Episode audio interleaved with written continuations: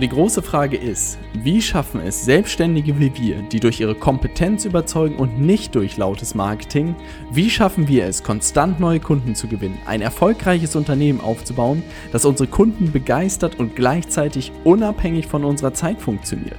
Das ist die große Frage und dieser Podcast wird dir die Antworten liefern. Mein Name ist Robert Heinecke und du hörst den Stay Hungry, Stay Foolish Podcast. Herzlich willkommen im Podcast. Mein Name ist überraschenderweise nicht Robert, sondern hier ist Ann-Christine und du darfst mich natürlich auch gerne AC nennen. Außerdem bin ich auch kein Mann und immer wenn ich dieses automatische Intro davor höre und dann meinen Start, Oh, okay, ich höre übrigens auch zu diesen komischen Personen, die sich ihre Folgen noch, ihre eigene Folge nochmal anhöre, denke ich, das klingt irgendwie komisch. Ich muss mal schauen, dass wir vielleicht irgendwann bald mal ein neues Intro aufnehmen. Aber naja, komisches Intro beiseite. Ich freue mich natürlich, dass du wieder mit dabei bist. Und ich muss hier wirklich kurz einmal ein dickes Dankeschön einschieben. Denn in den letzten Tagen habe ich wirklich so tolle Nachrichten auf Instagram bekommen von Menschen, die diesen Podcast hören und die einiges daraus mitgenommen haben. Und das ist alles für mich. Also bei einer Nachricht, danke liebe Eva, falls du wieder zuhörst, kamen mir fast die Tränen und oh Gott, ich will jetzt hier nicht emotional werden oder so, aber das ist mit ein Grund, warum wir das alles hier, warum wir das alles hier tun. Und jetzt klingt jetzt schon wieder wie so dieses typische Influencer-Klischee. Ähm, ich tue das, damit die Leute glücklicher werden oder vorankommen, aber wirklich, dass wir uns die ja, uns zusammensetzen, diese Folgen aufnehmen, uns überlegen, was wir mitgeben wollen, ist natürlich für andere da, dass sie vorankommen, dass sie was daraus mitnehmen, dass sie Schritte in ihrem Leben verändern können, dass sie kontinuierlich so eine kleine Stimme im Ohr, im Ohr haben, die mit ihm gemeinsam wächst und lernt. Und ich glaube, das ist das Ganze. Und ich bin immer so gespannt, von jedem von euch zu hören, wo er gerade steht, was er oder sie gerade gelernt hat, was die nächste Herausforderung ist. Und ja, Danke dafür. Danke, danke, danke, danke, danke. Also, mittlerweile ist das ja jetzt auch schon meine vierte Folge hier und ich habe so langsam das Gefühl, jetzt auch in Schwung zu kommen. Und ich beende an dieser Stelle jetzt auch dieses ganze Rumschnacken. Ich möchte natürlich auch deine Zeit nicht mit meinem Geplänkel und meinem emotional Kram da strapazieren, sondern ich möchte direkt in die Folge springen. Aber bevor wir das tun, oh, muss ich noch ein kleines Intro dazu geben. Denn ich kann dir nicht ganz sagen, was genau mein Job hier bei Leaders Media ist. Und Gerade ein sehr großer Bestandteil meiner Arbeit ist die 1 zu 1 Beratung von unseren Kunden. Und ich weiß nicht ganz genau, wie viel du von unserem Geschäftsmodell weißt, aber um das mal ganz kurz zusammenzufassen, das brauchst du, um die Folge zu verstehen. Ich I promise, das ist hier kein unnützes Geplänkel. Helfen wir Beratern dabei, ein digitales Beratungsunternehmen aufzubauen. Und das Ganze machen wir, ja, auf der einen Seite mit einer digitalen E-Learning-Plattform, um sozusagen diese Wissenskomponente abzudecken, dass alle wissen, was sie zu tun haben und auf einer ja, auf einem Wissenslevel auch gemeinsam sind, um zu wachsen. Und um die, ja, die Umsetzungskomponente tatsächlich auch zu gewährleisten und natürlich auch individuell abzustimmen, wird jeder unserer Kunden von uns persönlich eins zu eins durch den Prozess begleitet. Und das Ganze habe ich dir jetzt allerdings nicht erzählt, um im Sales Pitch zu platzieren, sondern dir den Hintergrund der heutigen Folge zu erklären. Denn in den letzten Wochen habe ich mit circa 30 bis 40 Selbstständigen eng zusammengearbeitet und hatte eine große Erkenntnis. Und du musst dir diese Menschen zuerst mal vorstellen können. Und wenn ich sie jetzt beschreiben soll, würde ich sagen, sie sind alle super smart und haben einiges auf dem Kasten. Jeder von ihnen hat die Fähigkeit, anderen Menschen weiterzuhelfen und wirklich etwas zu verändern. 80 Prozent von denen haben den Sprung in die Selbstständigkeit schon gewagt, sind zum Teil auch schon sehr, sehr lange selbstständig. Die restlichen Prozent stehen ganz kurz davor. Und ich bin mir ganz sicher, egal wen du von diesen wunderbaren Menschen fragen würdest, sie würden alle von sich behaupten, dass sie Macher sind und mehr vom Leben erwarten als nur der Durchschnitt. Und um ehrlich zu sein, jeder von denen bringt hervorragende Ausgangsbedingungen mit. Aber dennoch gibt es immer wieder Unterschiede in ihren Erfolgen. Einige haben wirklich innerhalb von zwei Wochen die Invest schon wieder drin, digital die ersten Kunden gewonnen und sehen schon die nächsten Schritte, die sie anstreben können für ihr digitales Beratungsunternehmen. Und einige von ihnen brauchen deutlich länger, um in die Umsetzung zu kommen und sie stolpern über viele eigentlich gar nicht so große Hürden. Wie kann es aber dann sein, dass Menschen mit ähnlichen und auf jeden Fall guten Ausgangsbedingungen, die das gleiche Maß an Hilfestellung und Methodik bekommen, wie kann es sein, dass der eine scheinbar nur in der Zeitspanne beobachtet, erfolgreicher ist als der andere. Und dieses Thema fand ich so absolut spannend, denn ich bin mir ganz sicher, dass viele von denen, die jetzt hier zuhören, genau die gleichen Blockaden haben werden. Und nicht mal unbedingt in einem Business-Setting, sondern auch in einem privaten Setting. Und vielleicht stehst du sogar vor einer noch größeren Herausforderung, denn vielleicht gehst du diesen Weg oder den Weg, den du gehen möchtest, bisher noch alleine oder du weißt noch gar nicht, was für dich funktionieren kann und siehst quasi einen Wald vor lauter Möglichkeiten und jeder erzählt dir irgendwie was anderes. Also, um es auf einen Erfolgsfaktor herunterzubrechen, also was ich dort beobachtet habe, vielleicht ein bisschen weit aus dem Fenster gelehnt, aber um es auf den Erfolgsfaktor herunterzubrechen, den ich beobachtet habe, ist, dass die Strategie und die Methodik vielleicht 20 Prozent des Erfolges ausmachen. 80 Prozent sind alleine davon das Mindset. Und das Spannende ist, jeder von unseren Kunden und sei ehrlich jetzt, wahrscheinlich auch du, wenn du jetzt hier zuhörst, gehst du davon aus, dass du ein starkes Mindset hast und wahrscheinlich bezeichnest du dich selbst auch als reflektiert. Und das möchte und werde ich dir auch auf gar keinen Fall absprechen. Aber ein Punkt in der Gleichung darf man nicht vergessen. Wenn alles methodisch, strategisch astrein ist und das quasi der Goldweg ist, dann wird trotzdem die Angst vor Ablehnung sowas von bei dir reinkicken. Die Angst vor Ablehnung wird dich treffen. Und ich habe wieder mal so ein banaler aber Wahrsatz mitgebracht. Um Neues zu erreichen, musst du Neues tun.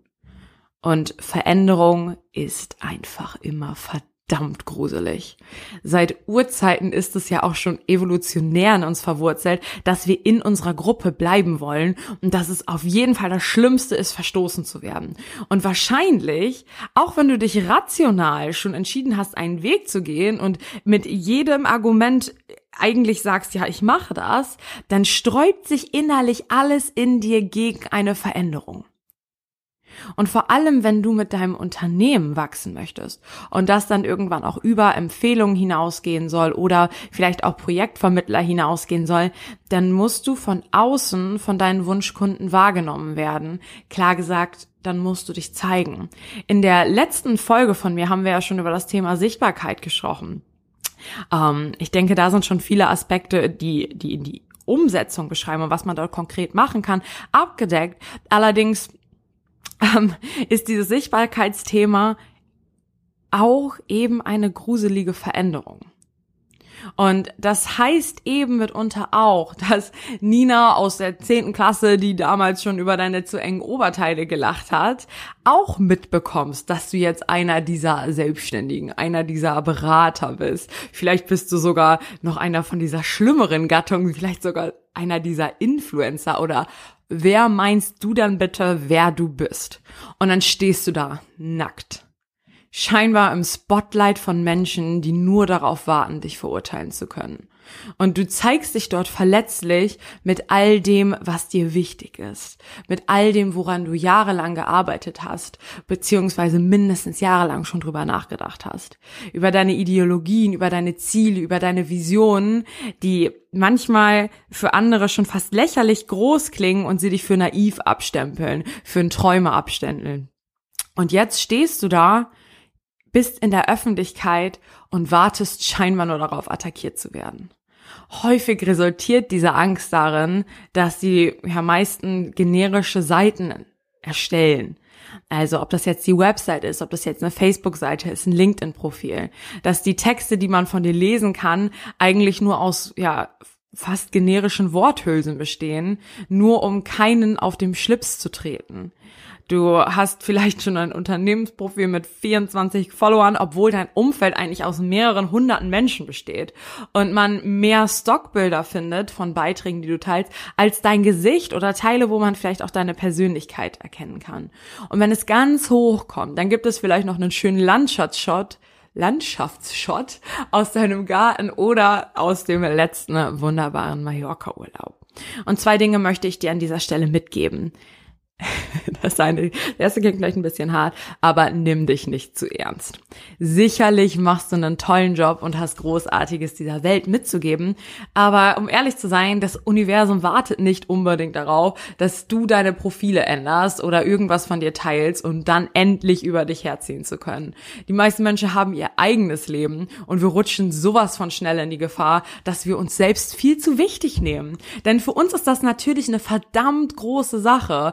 Wir denken da so viel drüber nach, haben in unserem Kopf wahrscheinlich schon 100 Diskussionen geführt oder Gespräche geführt mit Nachbarn, Verwandten, der Nina aus der 10. Klasse und wem nicht sonst auch noch, um zu rechtfertigen, warum wir das denn jetzt tun, haben unsere altruistischen Ziele damit verknüpft, um bloß nicht als ein Internetbetrüger dazustehen oder als ein geldgieriger Scammer oder was weiß ich nicht was. Aber für die meisten Menschen, die nicht in unserer Zielgruppe sind, also die nicht von unserem Beiträgen vielleicht inhaltlich abgeholt werden, für die ist dein Beitrag vielleicht zwei bis vier Quadratzentimeter Bildschirmfläche und nicht mehr. Und das muss man sich mal vorstellen. Wir machen uns so viel Gedanken und sabotieren uns massiv selbst, nur weil wir ein paar Zentimeter auf dem Bildschirm von jemand anders belegen könnten. Der zweite Punkt. Die Menschen, die über dich reden wollen, die reden eh schon über dich. Also das Ergebnis, dass die Leute über dich reden, ist unberührt, egal was du davor tust. Und entweder machst du in der Zeit dein Ding und was dich wirklich erfüllt, wo du vielleicht Leben mit verändert und wo du vielleicht dir einen Namen mitmachst, mit dem du in, ja, vielleicht ein wenig überzogen in die Geschichte eingehst oder du versteckst dich hinter dem, was wäre, wenn so und so sowas sagst und bleibst stecken und bereust es vielleicht irgendwann, dass du nicht das gemacht hast, wo du dachtest, dass du das Potenzial dafür hast. Aber vielleicht hast du das Potenzial auch gar nicht. Wer weiß es, du wirst es niemals wissen, wenn du dich hinter dem versteckst. Und wenn es eben Leute gibt, die über dich reden wollen, was eh nur die Minderheit ist, denn Punkt eins, du bist nicht so wichtig, wie du denkst, dann reden sie eh schon über dich. So, wenn wir nun die Menschen abhaken, die scheinbar hinter der nächste, nächsten Ecke warten und darauf lauern, dass du den nächsten Schritt machst, geht die Angst vor Ablehnung natürlich noch einen Schritt weiter und blockiert dich massiv.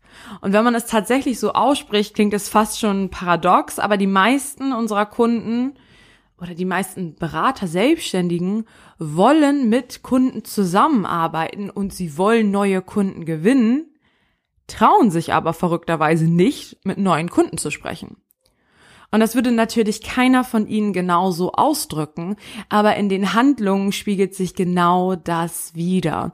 Und hier sprechen wir wirklich von einer Angst vor dem Verkaufen, einem Ang einer Angst vor Ablehnung, wenn ich mich noch mehr zeige mit meinem Angebot, noch mehr zeigen, als jemand ein Angebot zu machen und von dem Geld zu verlangen, kann man eigentlich nicht, dann fangen wir an, uns selbst zu sabotieren. Vielleicht kennst du das, du hoffst, dass du, wenn du irgendwo anrufst, das Piepen weitergeht und vielleicht die Mailbox rangeht und der Call ins Wasser fällt, jemand den Call vergessen hat.